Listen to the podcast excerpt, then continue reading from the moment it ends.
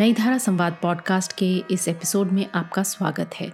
ये एपिसोड हमारे YouTube channel पर 16 अप्रैल 2023 को प्रसारित हुआ था। इस एपिसोड में हमारी मुलाकात वरिष्ठ साहित्यकार गोविंद मिश्र जी से हुई। इस साक्षात्कार में उनसे बातचीत की हमारे सूत्रधार मिहिर पंड्या ने। आइए सुनते हैं ये खास बातचीत।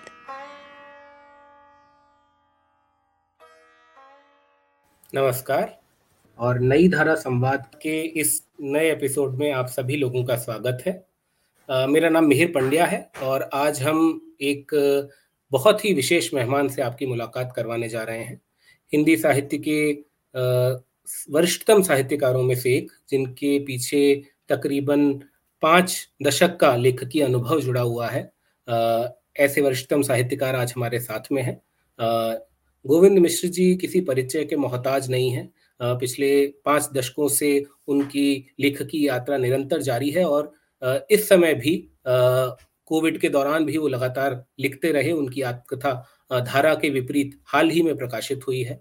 साठ के दशक में लेखकीय जीवन शुरू करने वाले गोविंद जी उनके कुछ चर्च, उनके तकरीबन पंद्रह उपन्यास प्रकाशित हो चुके हैं, जिनमें से कुछ प्रमुख उपन्यासों के नाम है अपना चेहरा, उतरती हुई धूप, लाल पीली ज़मीन, हुजूर दरबार धीर समीरे, पाँच आंगनों वाला घर, कोहरे में कैद रंग, जिसके लिए उन्हें साहित्य अकादमी पुरस्कार भी मिला, और धूल पौधों पर उनकी आत्मकथा जैसा मैंने अभी आपको बताया, धारा के विपरीत शीर्षक से अभी दो साल पहले ही प्रकाशित हुई है, और कई बड़े सम्मानों से उन्हें सम्मानित किया जा सक, किया जा चुका है, जिसमें व्यास सम्मान साहित्य अकादमी सम्मान, भारत भारती सम्मान, और सरस्वती सम्मान, ये प्रमुख ऐसे पुरस्कार हैं जो उन्हें मिल चुके हैं। उपन्यास, कहानी, यात्रा वृत्तांत निबंध बाल साहित्य, तमाम अलग अलग रचना के क्षेत्र हैं जिन पे उनका, उनकी कलम हमेशा चलती रही, कभी रुकी नहीं और ऐसा जीवन का कोई क्षेत्र नहीं है, ऐसा समाज का कोई हिस्सा नहीं है जिसको उन्होंने अपनी रचना में कहीं छोड़ा हो या उनकी रचना में वो आने से बचा हो। तो भारतीय समाज का भारतीय यथार्थ का एक बहुत ही प्रामाणिक चेहरा गोविंद जी की रचनाओं में हमें देखने को मिलता है। मैं नई धारा परिवार की ओर से और आप सब दर्शकों की ओर से गोविंद जी का इस बातचीत में स्वागत करता हूँ। नमस्कार। नमस्कार गोविंद जी। नमस्कार। आपका बहुत बहुत स्वागत है नई धारा परिवार की ओर से भी और इस बातचीत में हमारे तमाम दर्शकों की ओर से भी। मैं आपसे बात शुरू करूँ, उससे पहले मैं आपसे, सबसे पहले इसी बिंदु से बात शुरू करना चाहता हूँ या यही जानना चाहता हूँ कि नई धारा परिवार में आप आज आप आए हैं एक मेहमान बनकर, लेकिन इस नई धारा से आपका जुड़ाव बहुत पुराना रहा है। अगर मैं आपकी आत्मकथा के उस प्रसंग को याद करूँ, जिसमें आप उदयराज जी से मुलाकात की और उनकी पत्रिका, उनकी नई पत्रिका, नई धारा जो उस समय शुरू हुई थी, उसके लिए लिखने की बात करते हैं और कैसे फिर आप उसके अतिथि संपादक भी बनते हैं तो हमें थोड़ा सा यादों के गलियारे में पीछे लेकर जाइए। ये उदय उदय राज जी से तो बाद में या मुलाकात हुई। उसके पहले राजा राधिका रमन सिंह जी से भी मैं मिल चुका हूँ।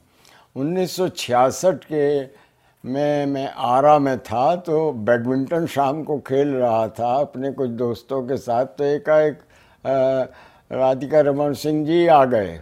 देखते रहे और फिर उन्होंने अपना परिचय दिया और इत्तेफाक से वो मुझे जानते थे। तो ये था कि मैं आरा से पटना, तब रेडियो में अपनी कहानियाँ पढ़ने जाता था। तो फिर उनसे उदय राज जी से मुलाकात हुई।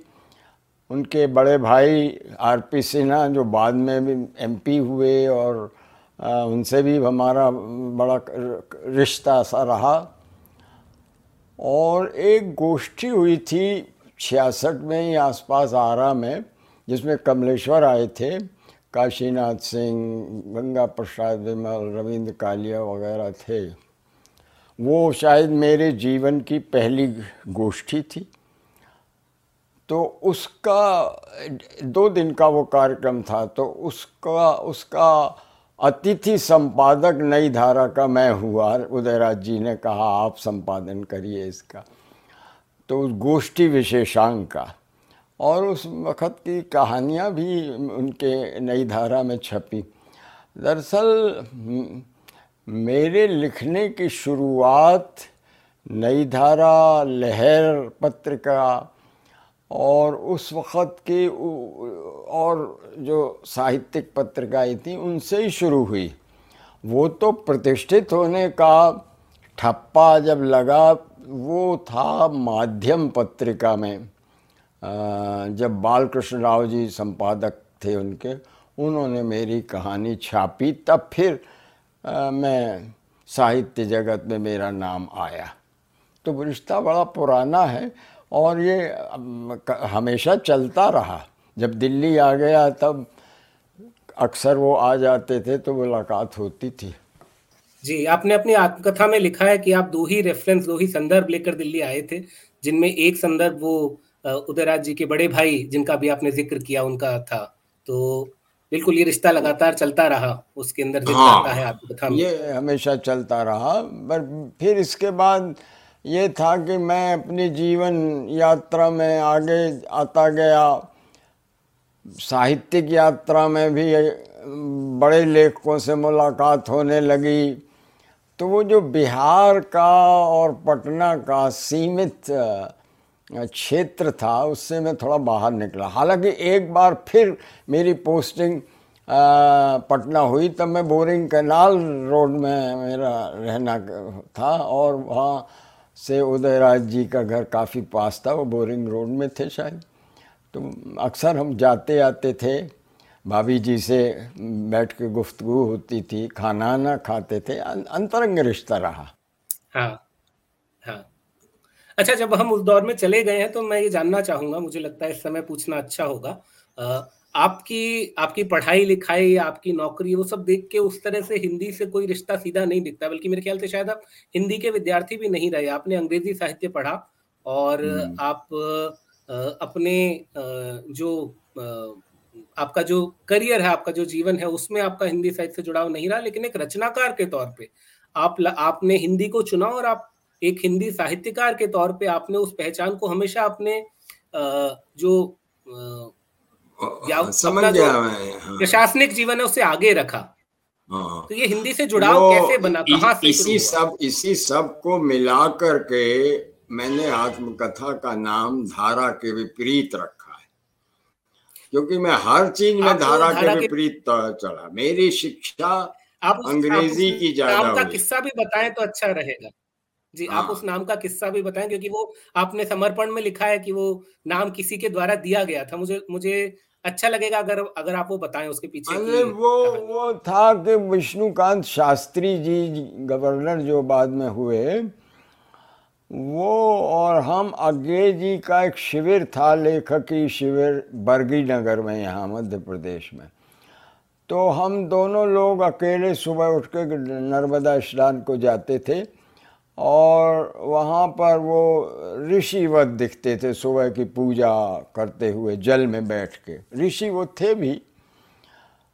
तो मैंने उनसे ऐसे ही पूछा कि आप बताइए कि हिंदी में आप लोग जैसे प्रोफेसर आ जाते हैं और हम जैसे अफसर लोग भी आते हैं तो श्रेय किसको ज़्यादा है साहित्य में आ जाने का? तो सोचते रहे, फिर बोले, नहीं, आप लोगों को ज़्यादा है क्योंकि आप धारा के विपरीत तैरते हो। तो वो हमने भूमिका में अपनी आत्मकथा की भूमिका में लिखा भी है कि उनकी उनकी स्मृति को स्मरण किया है, धन्यवाद दिया है। तो धारा के विपरीत सिर्फ़ इसलिए नहीं कि एक अफसर लिखने लगा साहित्य। अंग्रेज़ी का विद्यार्थी था तो मैं हिंदी में मैंने लिखना शुरू किया। हिंदी की मेरी पढ़ाई सिर्फ़ बारहवीं दर्जे तक है। उसके बाद अंग्रेज़ी मीडियम और अंग्रेज़ी साहित्य में, मैं अंग्रेज़ी मैंने पढ़ाया, अंग्रेज़ी साहित्य सेंट एंड्रूज कॉलेज में। तो हर चीज़ में फिर ये प्रशासन में रह कर के हमेशा मेरे जीवन में सत्संग कह लीजिए या संग कह लीजिए या मिलना जुलना वो अफसरों के बजाय साहित्यकारों से ज़्यादा रहा। तो ये सारी चीज़ें धारा के विपरीत ही थी तो हो गया। उसका फ़ायदा ये हुआ कि हाँ खैर हम लोगों का समय भी वैसा था कि उसमें आ, ये था कि आपको जब आपकी भाषा के प्रसिद्ध साहित्यकार बड़े साहित्यकार वो जब मान्यता दें, तभी आप अपने को प्रतिष्ठित और मान्यता प्राप्त कह सकते हैं। तो मैं जब आरा से ट्रांसफ़र होकर दिल्ली आया तो सबसे पहले मुझे, मैंने इन अपने वहाँ दिल्ली के जो बड़े लेखक थे, जैनेन जी से मुलाकात हुई, अज्ञे जी से मुलाकात हुई, इन लोगों के पास बैठना अच्छा लगता था। और इनसे संपर्क फिर आजीवन बना रहा, जिसके मैंने संस्मरण भी लिखे हैं। आ, उस किताब का नाम है सानिध्य साहित्यकार। वाणी प्रकाशन से छपी है जितने आ, आ, हमारे हिंदी साहित्य के जीवित बड़े लोग हुए उनसे करीब करीब सबसे मुलाकात मेरी हुई। मेरे लिए आ, इन पुरस्कारों जिनका आपने ज़िक्र किया है उनसे बड़े सर्टिफिकेट ये हैं जो हमारे इन बड़े लेखकों ने हमारी अलग अलग किताबों पर दिए हैं। कुछ किताबों के नए संस्करण में पीछे आए हैं और कुछ आकलन गोविंद मिश्र नाम की एक किताब रामजी तिवारी ने संपादित की है। उसमें एक परिशिष्ट में सम्मतियाँ भी हैं, जिसमें जैनैन जी ने हमारे उपन्यास खास पर क्या कहा, अज्ञे जी ने क्या कहा, नागर जी ने क्या कहा, ये सब है। मैं आपके उपन्यासों के, कुछ उपन्यासों की चर्चा करना चाहूँगा।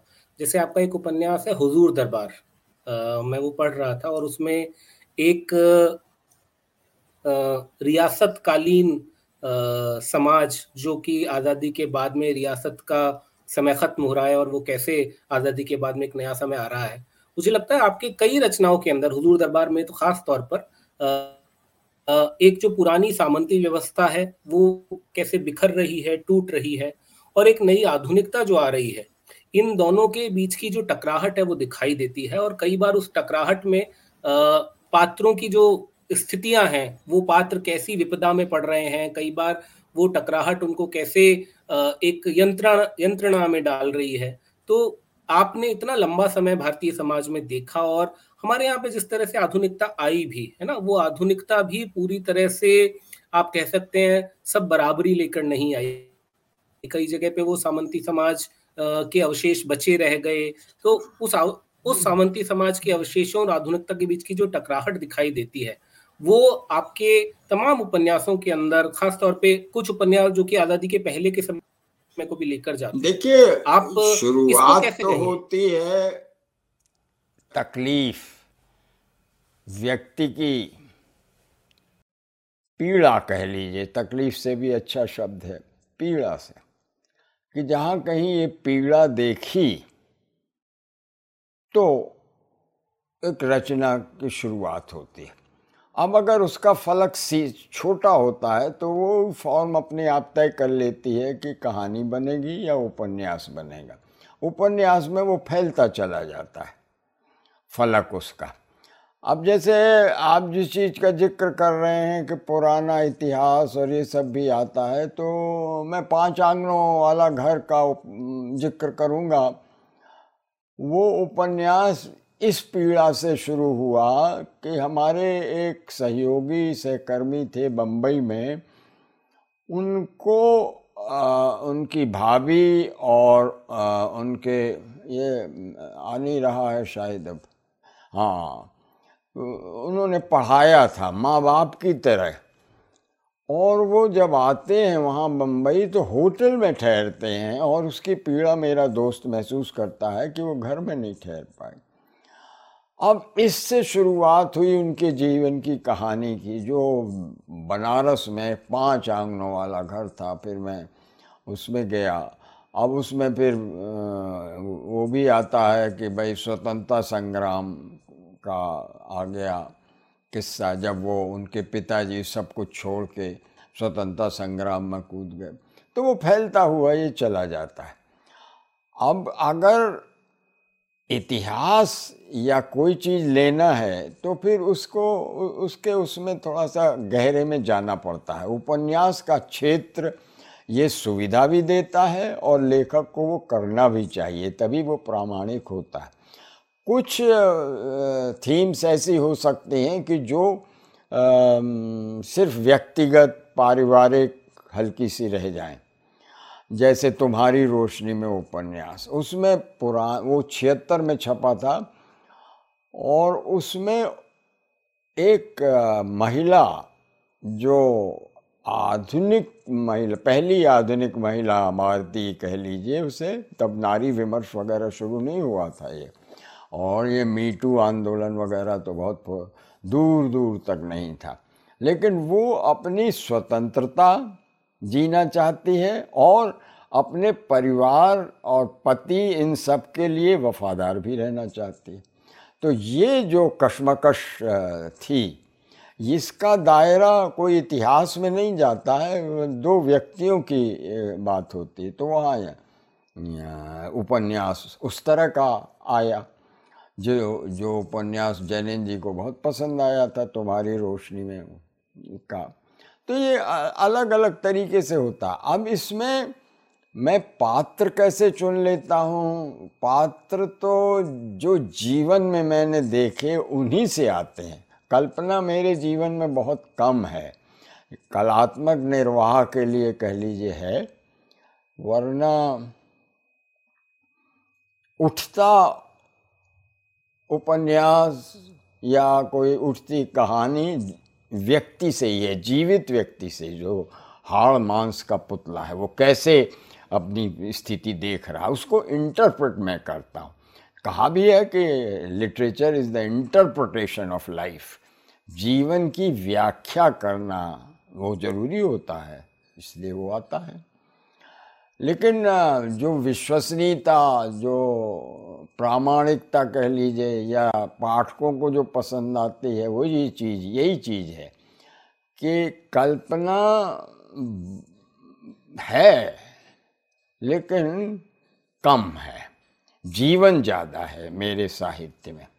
और चूँकि अधिकांश मैंने अपने पर, अपने अनुभवों पर लिखा है तो उसमें प्रामाणिकता और विश्वसनीयता आएगी ही।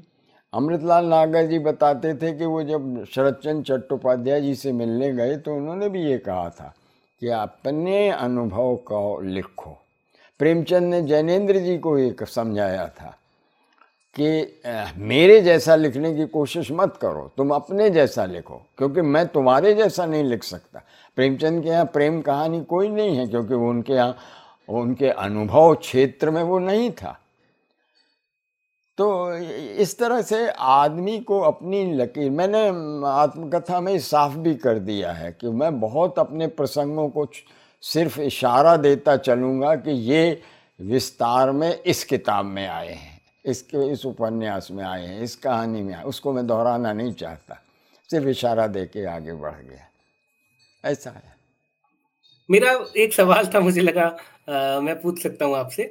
कभी ऐसा नहीं हुआ कि किसी पात्र ने आपकी कोई कहानी या कोई उपन्यास पढ़ के अपने आप को पहचान लिया हो और आ, आपको कोई अच्छा या बुरा किसी तरह का रिएक्शन दिया कोई प्रतिक्रिया ऐसी मिली? क्योंकि कई बार तो आप नामों के साथ कई बार आप नाम बदलते हैं लेकिन कई बार आप नामों के साथ उनको अपनी कहानियों में ले आते हैं।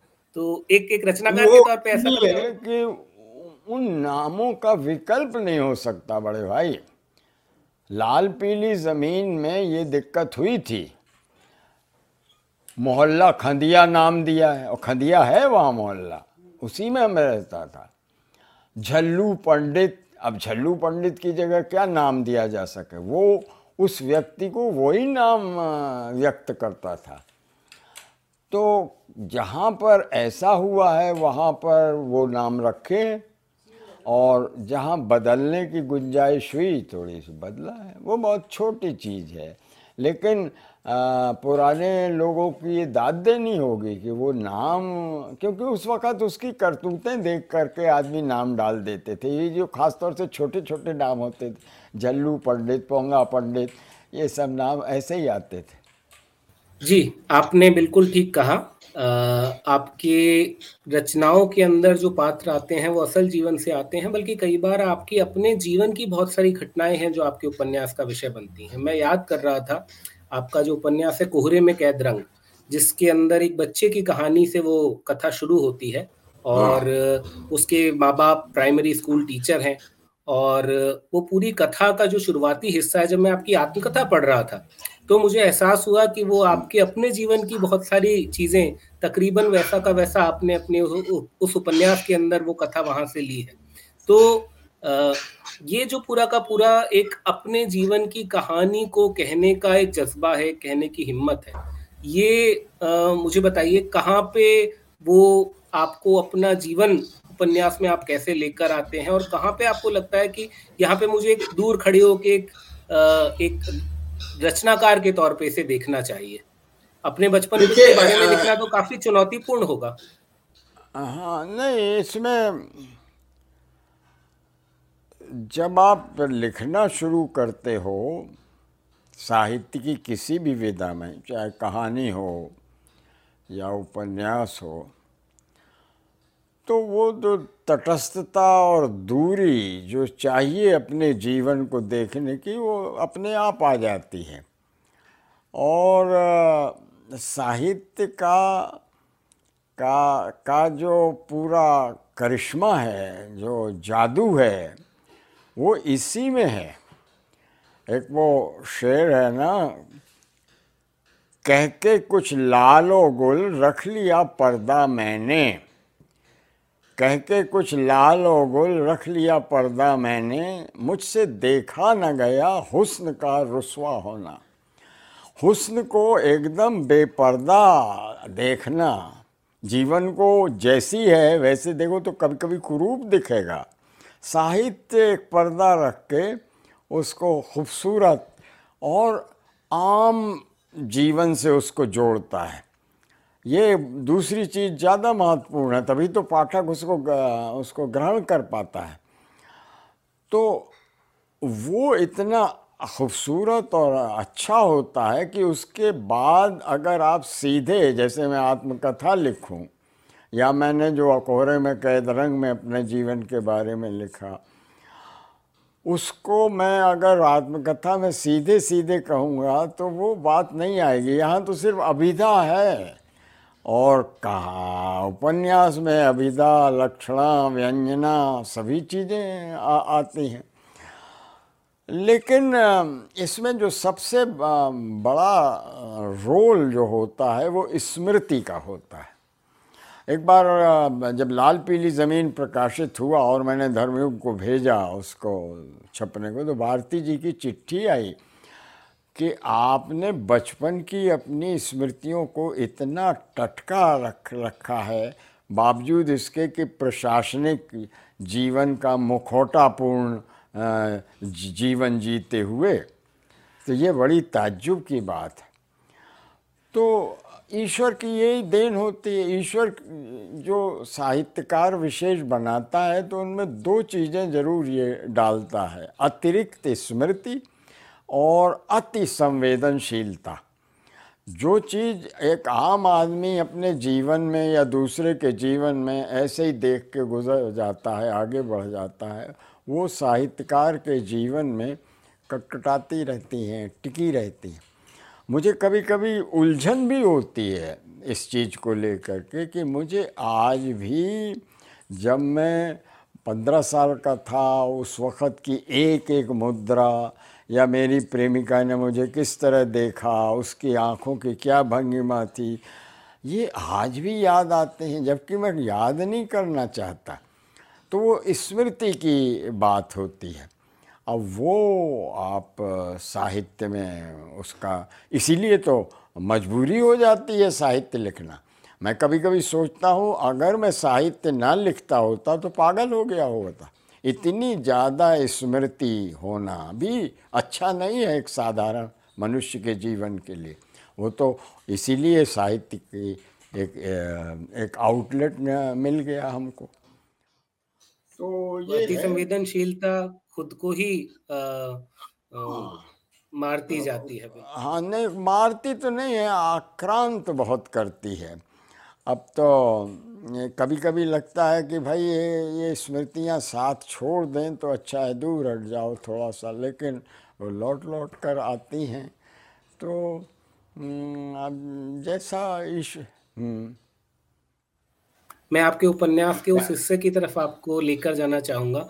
मैं उसको, वो बड़ा मार्मिक हिस्सा है जिसमें आप अपनी नानी के घर की वो कहानी याद कर रहे हैं और अपने नानी के किरदार को याद कर रहे हैं। बल्कि आपकी उस उपन्यास में जो बालक है, जो कई जगह पे लगता है शायद आप ही हैं, वो अपनी माँ को, अपनी नानी को, अपने पिता को जिस तरह से देख रहा है, वो बड़े मार्मिक अंश है।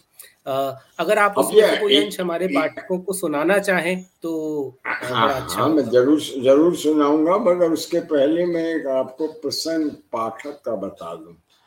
एक महिला थी जो उनके पति का देहांत हो गया वो मुझको पढ़ती रहती थी और वो उनके एक लड़का और एक लड़की थी।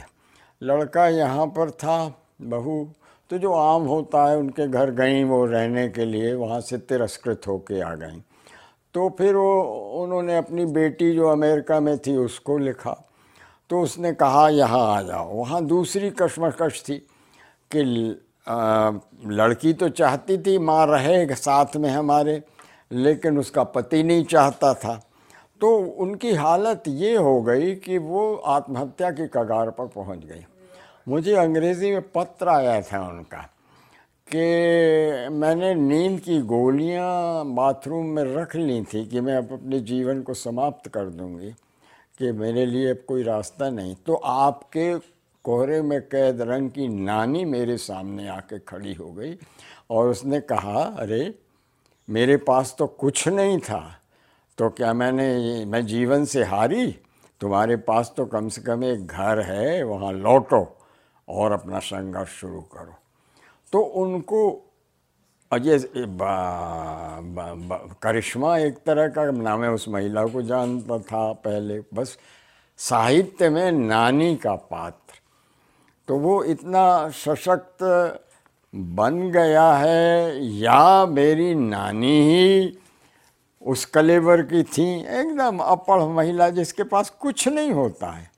लेकिन वो कितनी दबंग जीवंत होती थी। मैं वही हिस्सा पढ़ता हूँ आपको तो थोड़ा पाठकों को भी उसका अंदाज होगा।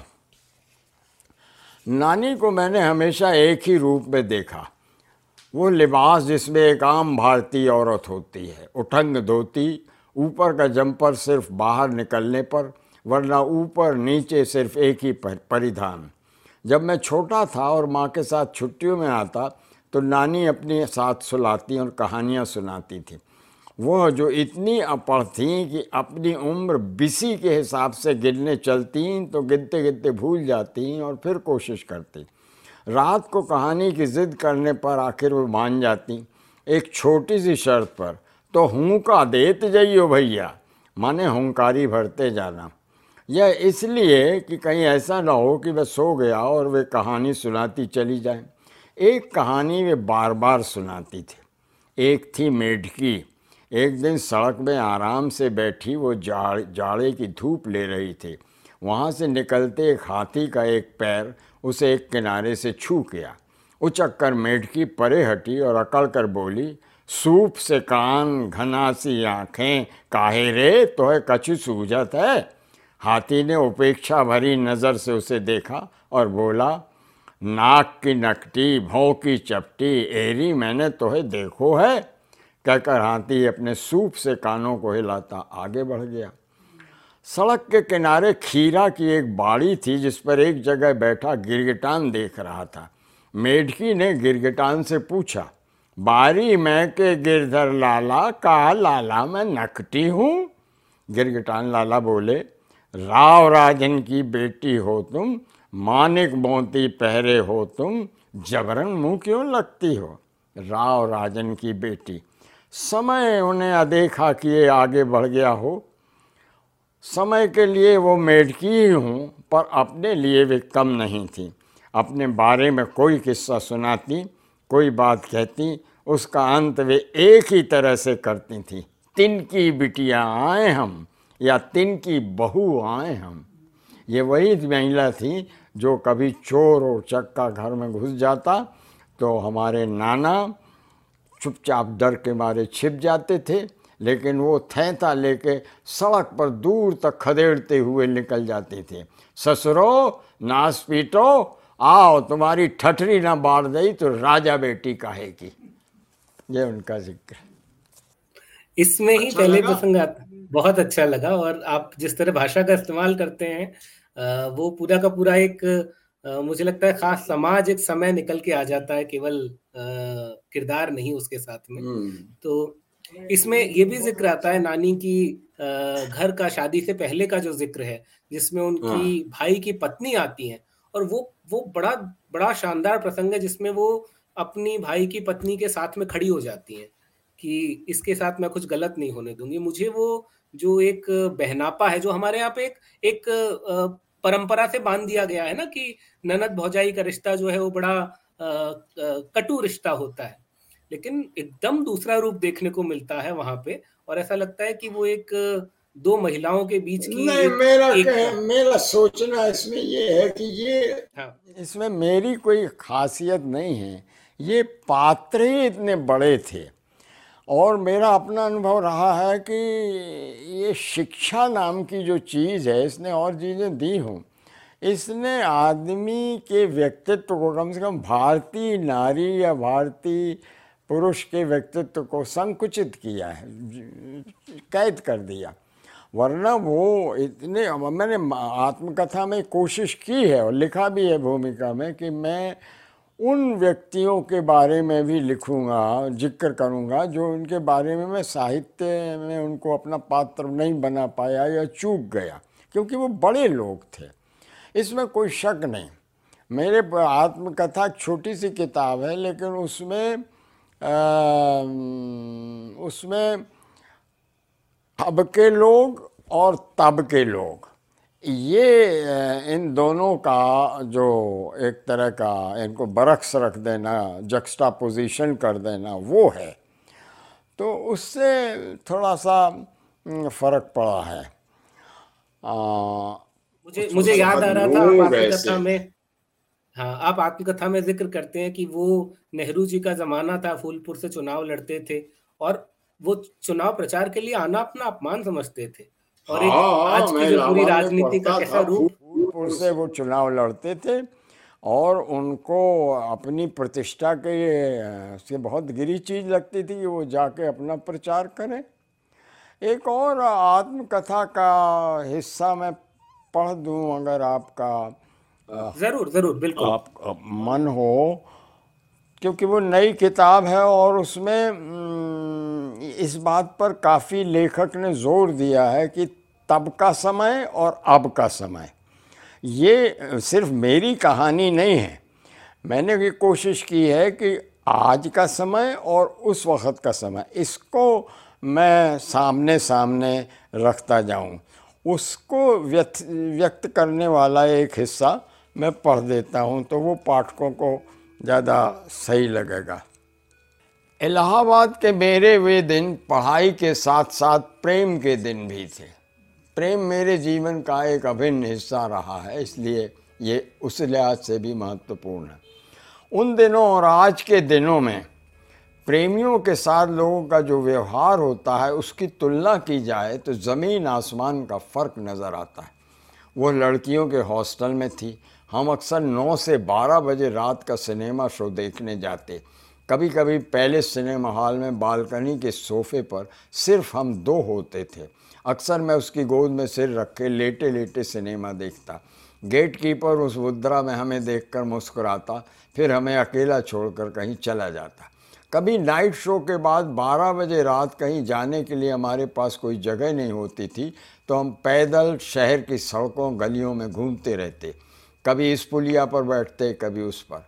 हमें कभी कहीं सताया नहीं गया। एक बार तो हम इलाहाबाद से मानिकपुर एक पैसेंजर गाड़ी के फ़र्स्ट क्लास के कूपे में बिना टिकट यात्रा किए। मानिकपुर उतरे टीटी ने टिकट मांगा। उसके पास थर्ड क्लास का टिकट था, मेरे पास कुछ नहीं था। क्योंकि मैं उसे भेजने इलाहाबाद स्टेशन आया था, फिर ऐसा बना कि उसे मानिकपुर तक भेजने चलूँ। टीटीआई को उसने अपना टिकट दिखाया। वो बोला, एक थर्ड का टिकट लिए फ़र्स्ट क्लास में, दूसरा बिना टिकट फ़र्स्ट में।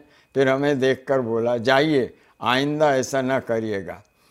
तब के मेरे और भी अनुभव बताते हैं कि हमें साथ देखकर ज़्यादातर यही भाव लोगों के चेहरे पर होता था कि उम्र है, प्रेम करेंगे ही।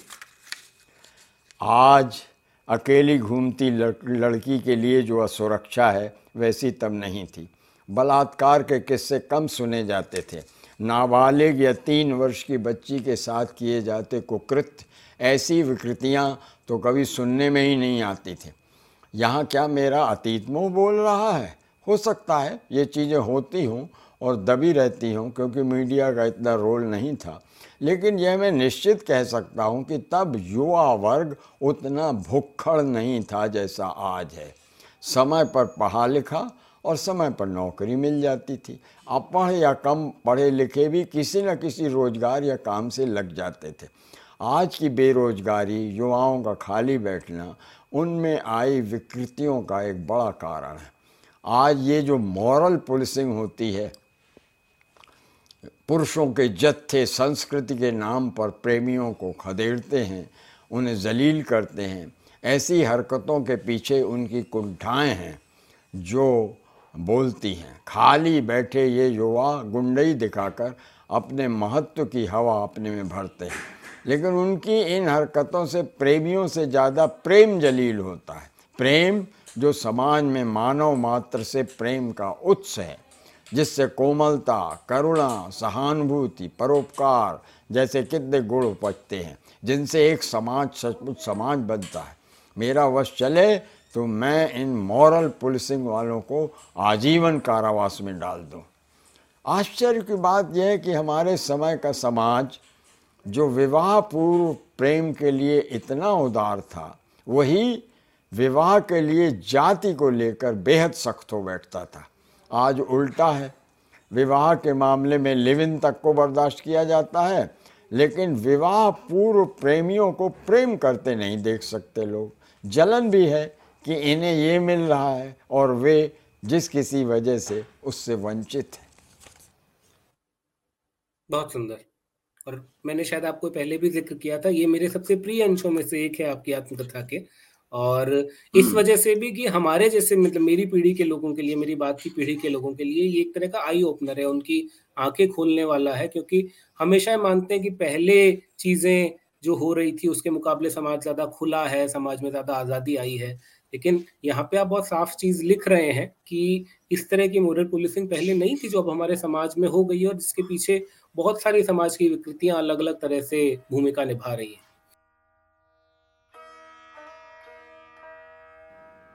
गोविंद मिश्र जी का नई धारा और उसके संस्थापक उदयराज सिंह जी से बहुत पुराना और घनिष्ठ संबंध रहा है।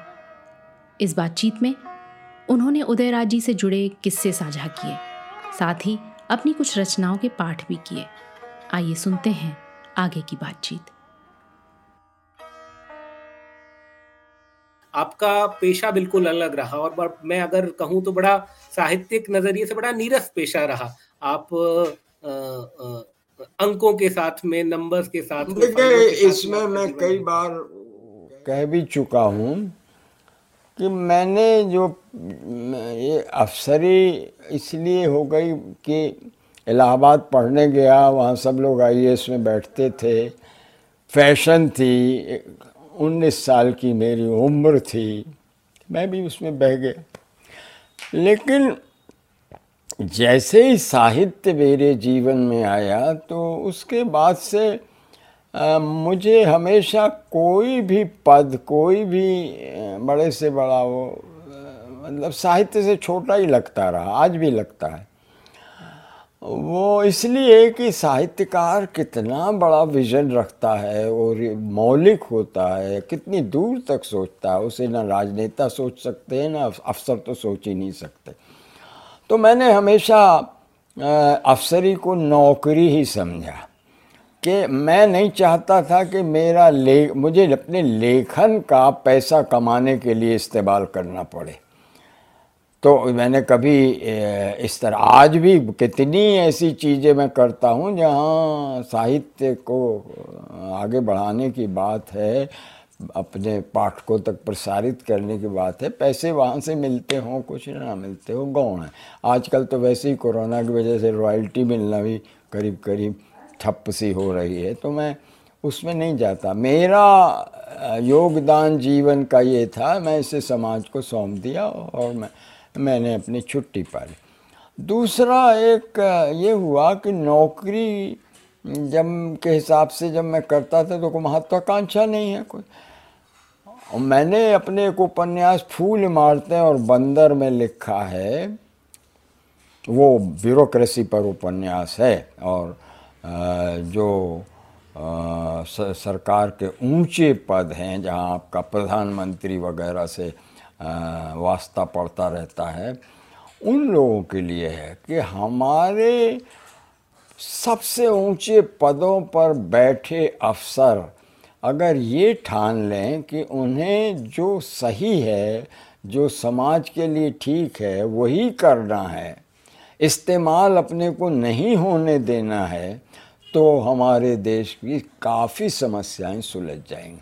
मुश्किल ये होती है कि एक अफसर तो वैसा स्टैंड लेता है तो उसको हटा के दूसरे मिल जाते हैं, वो खड़े होते हैं कि वो नहीं हजूर, मैं हूँ। तो कितनी गलत चीज़ें होती रहती तो दूसरों पर दोष देने की बजाय अपने गिरेवान में हम अफसरों को हम तो अब मैं तो निकल ही गया चौबीस साल हो गए रिटायर हुए। लेकिन इन लोगों को अपने गिरेबान में झांकना चाहिए। और सिर्फ़ ये शिकायत नहीं कि साहब हमको नेता लोग इस्तेमाल ऐसे करते हैं हम क्या करें ये है वो है। एक बड़ा अच्छा शेर ध्यान में आ रहा है।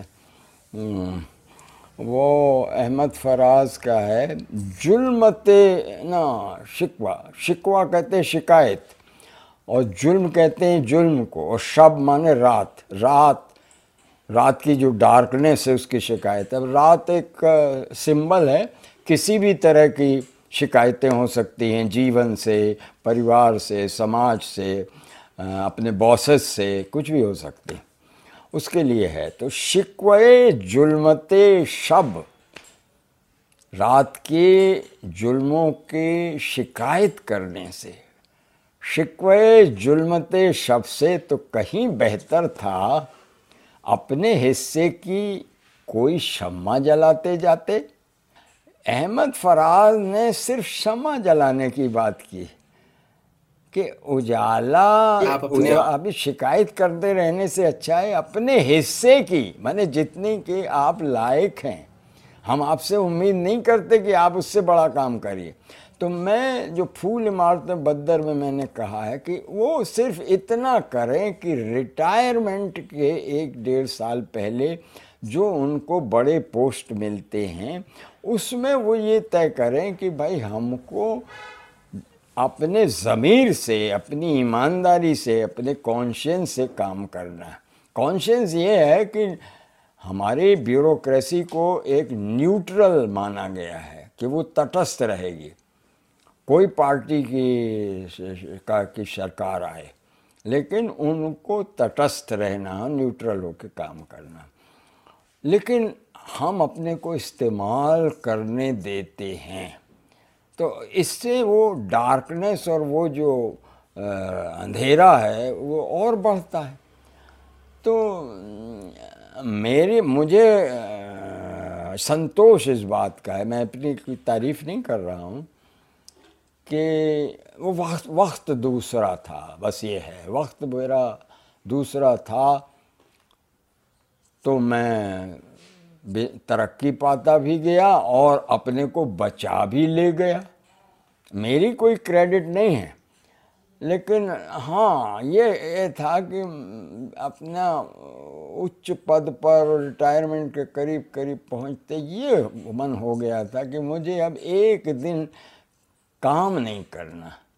अब ये भी है कि लालच क्या आता है अफसरों को उच्च पद पर बैठे हुए कि मुझे थोड़ा रिटायरमेंट के बाद एक साल मिल जाए, ये मिल जाए।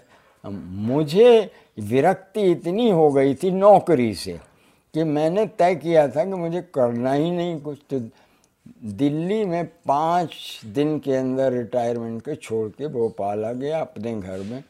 सा, सब यही कहते थे कि भाई, अब चार पाँच महीने तुम सरकारी घर में रह सकते हो, ये है। मैंने तुलसीदास जी को याद किया, अब लो नसानी अब न नशे हों। आपने अपने अफसरी के दिनों की बात की और उससे जुड़े हुए मेरे दो सवाल हैं जो कि मैं यहाँ पे और साथ में पूछना चाहूँगा। ये बात तो सही है कि अफसरी के जीवन ने एक बिल्कुल अलग माहौल दिया जो साहित्य के जीवन से बिल्कुल अलग था। लेकिन इसने आपको एक दूसरी तरह से आज़ाद भी किया, क्योंकि मैं देख रहा था आप अपने जीवन में बहुत अलग अलग शहरों में रहे, जो कि आपकी नौकरी की वजह से हुआ। और उसमें दिल्ली बम्बई जैसे महानगर भी थे, लेकिन आरा जैसे, पटना जैसे अहमदाबाद जैसे कई ऐसे शहर भी थे जो उतने बड़े नहीं थे, छोटे या मध्यम श्रेणी के शहर थे। इतने अलग अलग शहरों में रहने का अनुभव, ये कई बार बड़ा परेशान करने वाला भी हो सकता है क्योंकि आप किसी एक जगह पे टिक के अपना घर नहीं बना पाते। लेकिन एक साहित्यकार के तौर पे इतने अलग अलग शहरों में रहने का अनुभव आपके लिए कैसा रहा? एक साहित्यकार को क्या ये किसी तरह से आ, मदद करता है? क्योंकि उसको इतनी अलग अलग तरह के परिवेश इतनी अलग अलग तरह की भाषाएँ इतने अलग तरह के पात्र देखने को मिलते हैं?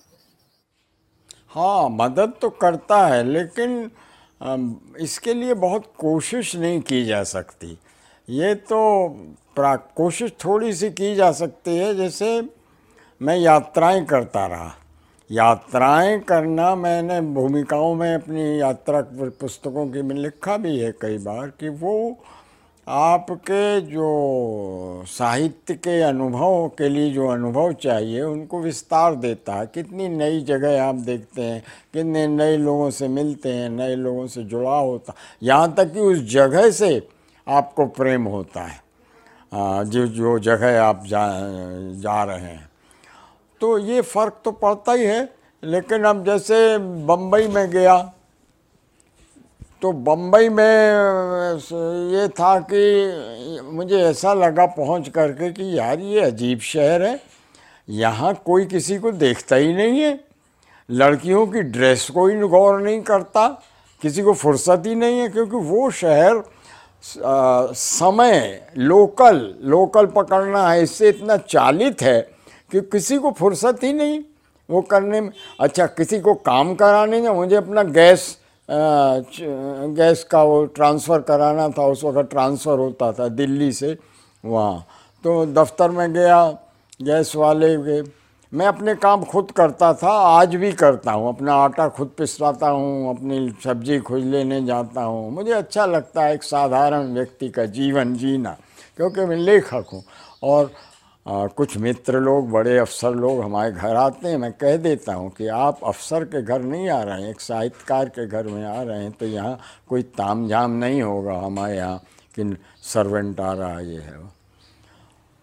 तो उसमें वहाँ गया मैं गैस के उसमें और मैं दिल्ली का का, का अनुभव रखता था कि वहाँ पर ये है संस्कृति की कैसे टांगा जाए इस आदमी को कितनी देर काम ना किया जाए।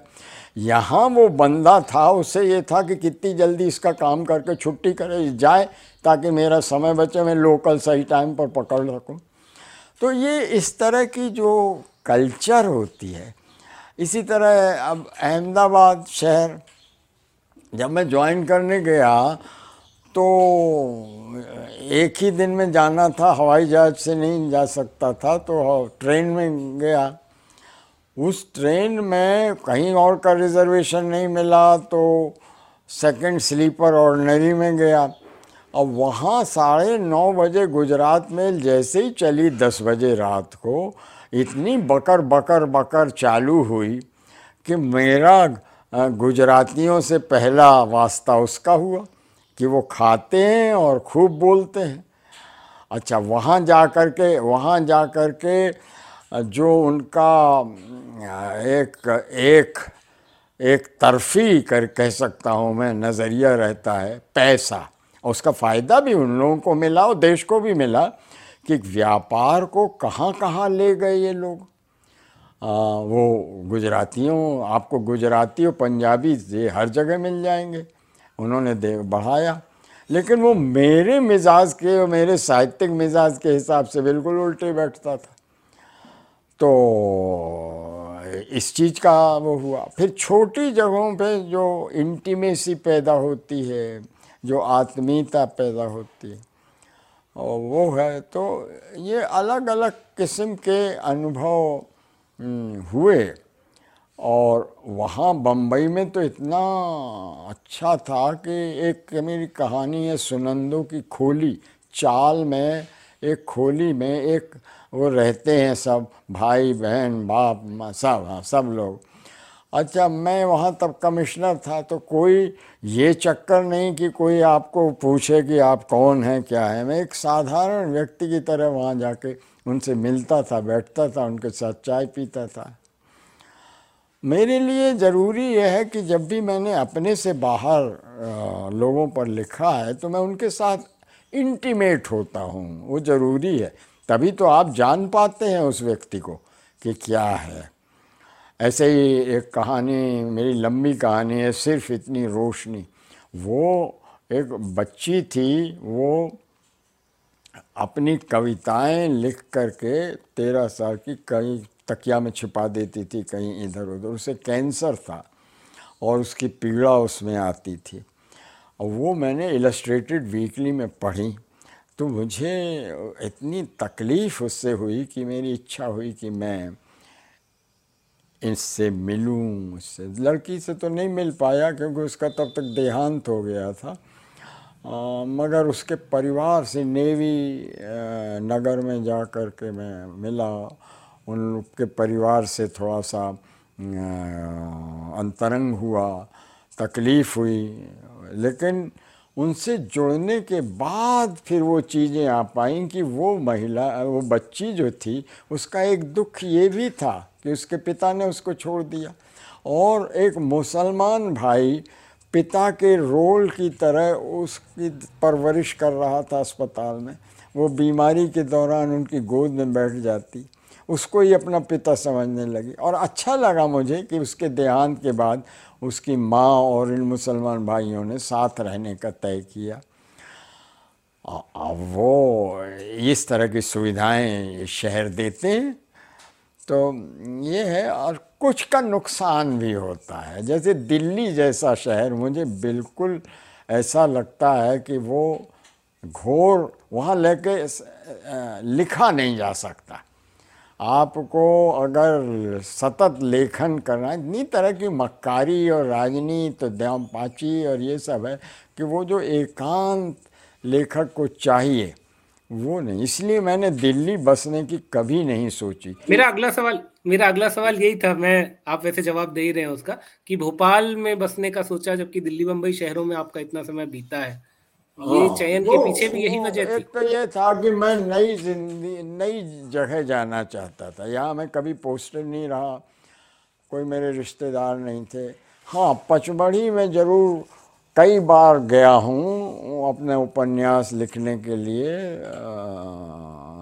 दस बारह बार अकेले रहा हूँ नौ नौ दस दस दिन रहा ये हो सकता है कि प्रकृति है थी यहाँ पर। अच्छा जो मैं न, ये तय था कि मुझे बसना एकदम नए शहर में है ताकि मैं नई ज़िंदगी एकदम जो साहित्यकार की ज़िंदगी हो वो शुरू करूँगा। तो ये तो था, लेकिन ये भी था कि भाई मुझे थोड़ा हिंदी एरिया ही चाहिए, क्योंकि मैं हिंदी का लेखक हूँ। तो आ, हम वहाँ के आम आदमियों से कैसे बात कर सकेंगे?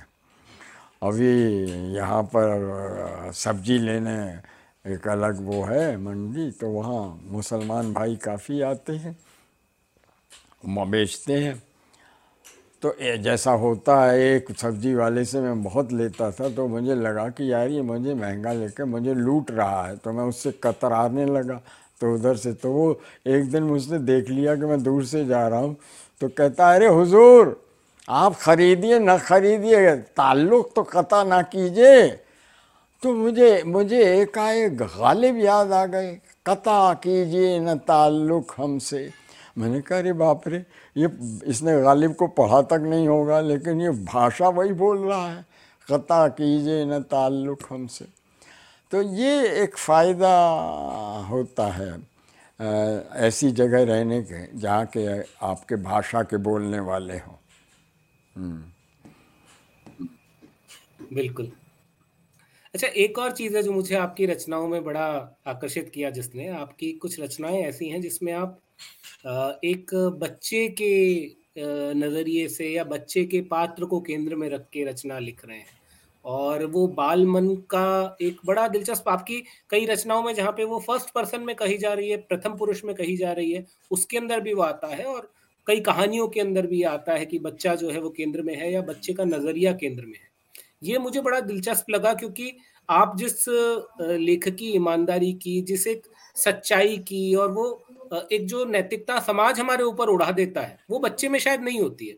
तो क्या ऐसा है कि वो बच्चे का नज़रिया या बच्चे के पात्र के ज़रिए वो चीज़ों को देखने की जो सच्चाई है, वो बहुत बहुत अच्छे से पकड़ में आ जाती है? आपकी आपकी कई रचनाओं के अंदर, क्योंकि मैंने ये बात देखी। हाँ हाँ हाँ ये तो है, तुम्हें याद दिला दूँ कि मेरी पहली जो प्रतिष्ठित कहानी पत्रिका में छपी थी कहानी, नए पुराने माँ बाप वो माध्यम पत्रिका थी और बालकृष्ण राव, आईसीएस उसके एडिटर थे। इनकी किताबें मैं जब हाई स्कूल में डीएवी हाई स्कूल बांदा में पढ़ता था तो मुझे डिबेट डिबेट में जीत के पुरस्कार के रूप में मिलती थी। अच्छी कवि थे वो। उनका एक सफ़ेद कार्ड में लेटर आया, नए पुराने माँ बाप स्वीकृत है, छपने ना उनसे कोई जान पहचान, ना कुछ। वो कार्ड आज भी मुझे साफ़ लहराता है मेरी आँखों के सामने। इतना इतनी खुशी लाया था वो। और वो उसमें बच्चे के नज़रिए से है। दूसरे एक आपकी इस प्रश्न के पीछे एक ये भी हो सकता है कि लेखक में बच्चा हमेशा मौजूद रहता है। जो मनोविज्ञान में मनोविज्ञान में जो तीन चीज़ें कही गई हैं, एक चाइल्ड एडल्ट और एक पेरेंट कि आदमी की थिंकिंग में ये तीन चीज़ें रहती हैं, एक बच्चा, एक एडल्ट बच्चा जब वो क्रिएटिव होता है तो जितना ज़्यादा बच्चा आपके भीतर है, आप उतना ही ज़्यादा क्रिएटिव होंगे। एडल्ट अगर ज़्यादा है तो आप तर्कपूर्ण चीज़ें, व्यावहारिक और समय और अगर पेरेंट हैं तो वो आपका एटीट्यूड हमेशा ऐसा होगा कि आप जो भी आएगा उसको सीख देते नज़र आएँगे सिखाएँगे, ये करो, ऐसे करो, वैसे करो। ये चीज़ें रहती तो एक लेखक में वो चीज़ बच्चे वाली रहती है।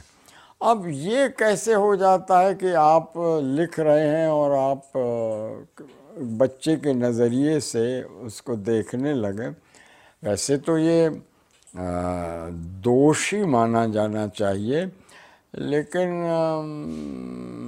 शायद लेखक जब ईमानदारी से बहुत चीज़ कहना चाहता है, तब वो भले ही बोल रहा हो किसी ऐसे पात्र के माध्यम से कि जो बुज़ुर्ग हो, मुझे एक, अपने पात्र का एक उदाहरण याद आ रहा है। पाँच आंगनों वाला घर में एक महिला है। वो तीन बहुएँ थीं, एक दो ऊपर के सीनियर, जब वो ये पाँच आंगनों वाला इकट्ठे थे, फिर नई पीढ़ी आई तो अलग अलग हो गए। तो तीन थे उसमें एक सबसे बुज़ुर्ग बड़ी महिला थी जो लीडर थी, फिर दूसरी थी जो हमारे दोस्त की माँ थी, और तीसरी ये इनको नई की चाची कहते थे। नई की माने नई जो आई थी। वो वो चाची थी। तो वो जब अलग हो गए तो ये नई की चाची, वो चचेरे भाई के उसमें माँ वहीं रहती है, रहने लगी। और उसका जो बेटा था वो और हमारे दोस्त का बेटा, इन लोगों मुकदमेबाजी चलने लगी। तो ये मुकदमा लड़ने जाते हैं वहाँ बनारस तो अपनी ससुराल में ठहरते हैं। तो वो नईकी चाची डंडा लेके पहुँचती है। अब देखिए, वो उसकी उम्र हो गई उस वक़्त, पैंसठ, सत्तर साल की। डंडा लेके पहुँचती है। ए बबुआ अभी बड़ी अम्मा और मझली अम्मा गुजर गई हो। अभी हम हैं। तुम्हारी अम्मा हम हैं। यहाँ नहीं रहना है ससुराल में। हमारे साथ रहना। तुम्हारा झगड़ा होगा। हमारे बेटे से लो तो सर। लेकिन जब तक हम हैं तो आपको उस घर में। फिर वो शिकायत करती उनके ससुर से। भाई साहब, इनको इसको समझाइए कि ये यहाँ नहीं रहे। हमारे पास चल के रहे। तो वो बेचारी लाचार से हो जाते हैं। खुद वकील थे ससुर जी। उन्होंने कहा, भैया, तुम अपना जाओ, इनके साथ जाओ, रिक्शे में बैठ के वहाँ चले जाओ। और वहाँ वो अजीब तमाशा ये होता है कि दूसरे दिन वो रात को वहीं रहते हैं और अपनी बहू से खाना खिलवाती है, पंखा जलती है, याद करती है। वो वक़्त जब पाँच आंगनों वाला घर में एक साथ रहते थे और सवेरे ये जाते हैं दोनों रिक्शे पर बैठ के, मुकदमा लड़ने कचहरी एक दूसरे के खिलाफ। हाँ तो लौट के आके उसके अंतर मन में ये आता है कि यार, जहाँ ऐसी माँ हो, वहाँ इसकी ज़रूरत है तो वो अपना हिस्सा, अपना केस वापस ले लेता है और अपना हिस्सा इसको दे देता है, हमारा दोस्त। तो ये उस महिला में ये बच्चा था। जिसने ये तय किया। उसने घर में किसी से पूछा नहीं, अपने लड़के से पूछती तो कहती, हमारा तो उसका मुकदमा चल रहा है। छोड़ो, कहाँ वहाँ जाती हो? लेकिन वो अपना बिना बताए पहुँच गई और कहा कि, वहाँ चलो। घर वो है तुम्हारा, पाँच आंगनों वाला ना सही। इसका हिस्सा जो हमें मिला है, हमको बंटवारे में मिला है, वो है। तो इस तरह के प्रसंग में आप कह सकते हैं कि उनका कि बच्चा बच्चा ने आकर ये किया एक बिंदु के बाद तो वो वृद्धावस्था में शायद बचपना लौट आता है ऐसा कहते हैं कि वो वही निश्चलता हाँ। वापस लौट आती है वही अब इसमें भी कहते तो यही है कि बुढ़े लोग जो है ना पता नहीं अभी मैं मैं उतना बुढ़ा हुआ कि नहीं कि बचपना करने लगूं। लेकिन आपने कहते हैं। मैं मैं ये कह सकता हूँ कि आपने अपने बच्चे को बचा के रखा है। लौटाने वाली ज़रूरत नहीं है। मैं अब ये मेरे जीवन में एक चीज़ मैं देखता हूँ। मैं जो कुछ हूँ या जो कुछ मेरे साथ हुआ वो प्रकृति का किया हुआ है। जैसे मैं जब अंग्रेज़ी में एमए करने गया तो हमारे प्रोफेसर देव, उस वक़्त बड़े लर्नड लोग प्रोफेसर होते थे वो उनको लेजेंड कहते थे वहाँ के इतने विद्वान आदमी। उन्होंने मेरा वो देखा कि बीए में क्या सब्जेक्ट थे? संस्कृत। जो बड़े मज़े से Sanskrit ancient medieval history middle ages and English literature modern what a combination तो हंसे वो थोड़ा सा लेकिन अब मैं सोचता हूँ कि तीनों चीज़ें साहित्यकार के लिए मेरे लिए ज़रूरी थी। संस्कृत की बैकग्राउंड होना मेडिवल हिस्ट्री हिस्ट्री भी जानना चाहिए, और अंग्रेज़ी जिसकी वजह से एक्सपोज़र हुआ। तो ये भी किसी ने सलाह नहीं दी, हम लोगों को सलाह देने वाले होते ही नहीं थे। अपने मन से ये हो गया। तो जो कुदरत करती गई, अभी एक दिन हमारे बड़ प्रसिद्ध आलोचक पटना के ही आपके, doctor Subhash Kumar, central university, Hyderabad के हेड हुए। तो उनसे मैंने कहा, बंधु, और मुझे लगता है मुझे सारे पुरस्कार मेरे दोस्तों ने दिलवाए हैं। तो वो बोले, दोस्त ही दिलवाते हैं। लेकिन उस व्यक्ति में भी पात्रता कुछ चाहिए। उसमें कुछ होता है तभी दोस्त दिला पाते हैं। वो भी, वो थे। और एक मेरा गाइडिंग फोर्स हमेशा रहा। वो शायद बच्चे का होता है। प्रेम। दुनिया में कुछ नहीं है। एक ही चीज़ है, वो है प्रेम। इसलिए आदमी को इससे निकटता बनाए रखना चाहिए। वरना और कुछ है नहीं। सारी, सारा साहित्य जब से किसी भाषा का शुरू हुआ तो उसका विषय प्रेम ज़रूर रहा है, बराबर रहा है। हमेशा रहा है। कैसी भी परिस्थिति हो, यहाँ तक कि वार एंड पीस जैसा उपन्यास। अब कह सकते हैं वो युद्ध के खिलाफ था और शांति की वो करता था। नहीं, उसमें भी प्रेम है। अगर वो युद्ध के खिलाफ होता और उससे कुछ असर होना होता तो वार एंड पीस लिखने के बाद दो दो महायुद्ध हो गए और तीसरे महायुद्ध के कगार पर हम हैं आज।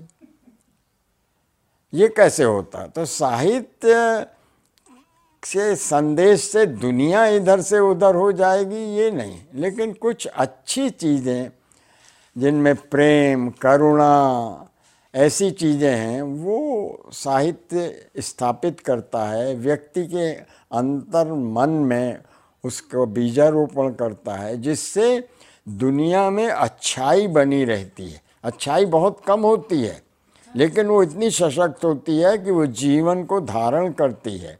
एक वक्त में। उसके बिना समाज रह नहीं पाएगा। तो वो काम है लिखने का। बिल्कुल। गोविंद जी आपने जो बात कही मुझे लगता है उसमें सार आ गया। सारी बात का ही नहीं केवल मनुष्य जीवन का भी कि अंत में प्रेम ही रह जाता है। हम जितने भी नाम जितने भी आ, आ, सम्मान जितनी भी पदवियाँ जितने भी सब बनाते हैं, आखिर में क्या बचता है? आखिर में इंसान से इंसान का प्रेम बचता है और हाँ जैसे का हाँ कभी तो वही तो कह रहा हूँ, आज कोई भी संस्था या कोई भी हरकत हमारी ये चीज़ नहीं करती है। अभी मैंने हाल में कहानी लिखी है, खाना बदर। जैसे जिला बदर होता था कि इस ज़िले में आप घुस नहीं सकते। ऐसे खाना मैंने घर घर से निकाल दिया।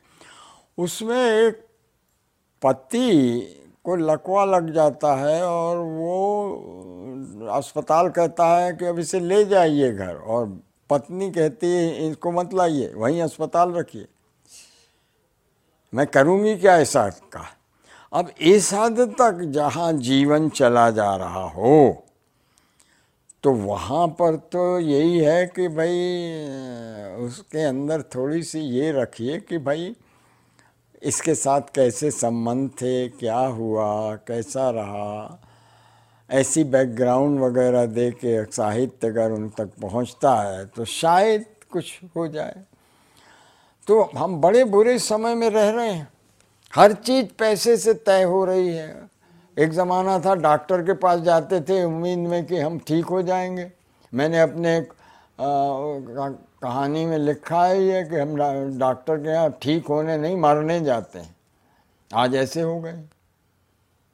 कोई ऑपरेशन नहीं जिसके दोबारा ना करें वो कमर्शियल उसके तो इस सबसे थोड़ा थोड़ा थोड़ा रास्ता दिखाने की कोशिश करता है साहित्य कि मान लो हमारी कहानी ये पढ़े हुए कोई ऐसा डॉक्टर हुआ तो वो कम से कम ये नहीं करेगा। ऐसे अगर लिखने लगे लोग चीज़ें आए तो होता है। बहरहाल।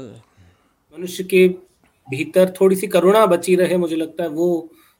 ये ये ये चीज़ें बहुत ज़रूरी हैं कि अब कोरोना ने और ख़त्म कर दिया। कोरोना ने हमारे पड़ोसी में बीमार होता था, आदमी तो भाई पहुँच जाते थे। वो और ऐसी ऐसी बीमारियाँ, ऐसी चीज़ें आ रही हैं। तो उन सब के खिलाफ जो एक छोटी सी मुहिम या मशाल जलाए रखता है, वो साहित्य ही है। क्योंकि और धर्म ये काम नहीं करता। धर्म तो हर धर्म कहता है, मेरे रास्ते चलो, मैं ही सही हूँ। एक साहित्यकार ऐसा है जो कहता है कि नहीं, और भी रास्ते हो सकते मैं आपकी चिंतन शक्ति, सोचने की शक्ति विकसित करता हूँ। कि आपको मैं ये नहीं कहता हूँ कि जो मैंने लिखा है आप उसी रास्ते चलिए। लेकिन वो आपके अंदर सोचने की, मानवता के प्रति आर्द्रता थोड़ा भीगापन थोड़ी नरमी ये पैदा करने की कोशिश करता है। ये है। बिल्कुल। इंसान के मन में थोड़ी सी नमी बची रहे आँखों में थोड़ा सा पानी बचा हाँ, रहे और एक एक दिया साहित्यकार जो जलाता है। तुलसीदास जी ने जो अभी भी मुझे साहित्य की परिभाषा तो हर लेखक अपने ढंग से हर भाषा का देता रहा है कि साहित्य ये है और ये चीज़ साहित्य नहीं है। यहाँ तक कि जब मार्क्सवाद आया तो उन्होंने कहा, हमारे यहाँ प्रगतिवाद चला कि इस तरह से जो लिखा जाएगा वो ही साहित्य होगा, बाकी साहित्य नहीं है। लेकिन हम हमेशा तुलसीदास जी को याद करते हैं। उनका श्लोक है, वर्णानाम अर्थ संघा नाम रामचरित मानस के शुरू में। वर्णानाम शब्द, वर्ण। अर्थ संघा नाम अर्थों का संघन गुम्फित होना, कई तरह के अर्थ होना। रसानाम रस होना संवेदना छंद साम अपी छंद होना डिसिप्लिन कि अगर कहानी है तो कहानी की विदा हो। और आखिर में उस दूसरी लाइन है मंगला नाम चकरता रहो वंदे वाणी विनायक हो मंगल करने वाला। मुझे नहीं लगता कि कोई अच्छी रचना हो सकती है जो नकारात्मक हो या नेगेटिव हो या अमंगल करने वाली हो। वो घूम अपने तर्क होंगे उसके। दूसरों को ना लगे कि ये मंगल है। अगर क्षमा कहानी में प्रेमचंद अपने आ, लड़के के कातिल को शरण नहीं दे दें कि बात कर रहे हैं कि मुसलमान है और आप इससे देखने लगे कि ये मुसलमान ये हिंदू तो उस तर्क से आप सहमत नहीं हैं। लेकिन वो मंगल कर रहा है। मंगल ये कर रहा है कि जो जीवित है उसको शरण दे रहा है। जो गया, वो तो गया। और जो क्षमा है, वो क्षमा कर रहा है। वो भी एक ऐसा गुण है जो मंगल करता है। तो मंगल ये अलग चीज़ है। गोविंद जी इस बातचीत के लिए हमारे तमाम दर्शकों की ओर से और नई धारा परिवार की ओर से मैं आपका बहुत बहुत शुक्रिया अदा करता हूँ। हम सब एक बातचीत से बहुत समृद्ध हुए हैं और एक पूरा इतिहास एक पूरी सभ्यता आपकी बातों में खुल के आ रही थी। मैं तो ऐसा लग रहा था मैं पचास साल पहले से लेके अभी तक एक तरह का टाइम ट्रेवल कर रहा था लगातार पीछे जा रहा था आगे आ रहा था। तो मैं खुद पचास साठ साल तो हो ही गए मुझको लिखते ही साठ साल हो गए हाँ।, हाँ और तो आप तो पैदा ही नहीं हुए होंगे तब। बिल्कुल तो हम्म। मैं मैं अपने आप को बहुत समृद्ध महसूस कर रहा हूँ ऐसी चीज़ों के बारे में जान के जिनमें से कई चीज़ों को पहली बार सुन रहा हूँ। और आपका बहुत बहुत शुक्रिया आपने समय निकाला हमसे बात करने के लिए और इस बातचीत में जुड़ने के लिए मैं हमारे तमाम दर्शकों का भी बहुत शुक्रिया अदा करना चाहूँगा। इस पॉडकास्ट को सुनने के लिए बहुत बहुत धन्यवाद। हमें उम्मीद है कि ये बातचीत आपको ज़रूर पसंद आई होगी। आप संवाद के सभी पुराने और नए एपिसोड्स यूट्यूब पर देख सकते हैं। इसकी जानकारी पॉडकास्ट के डिस्क्रिप्शन में उपलब्ध है। जल्द ही आपसे फिर मुलाकात होगी। नमस्कार।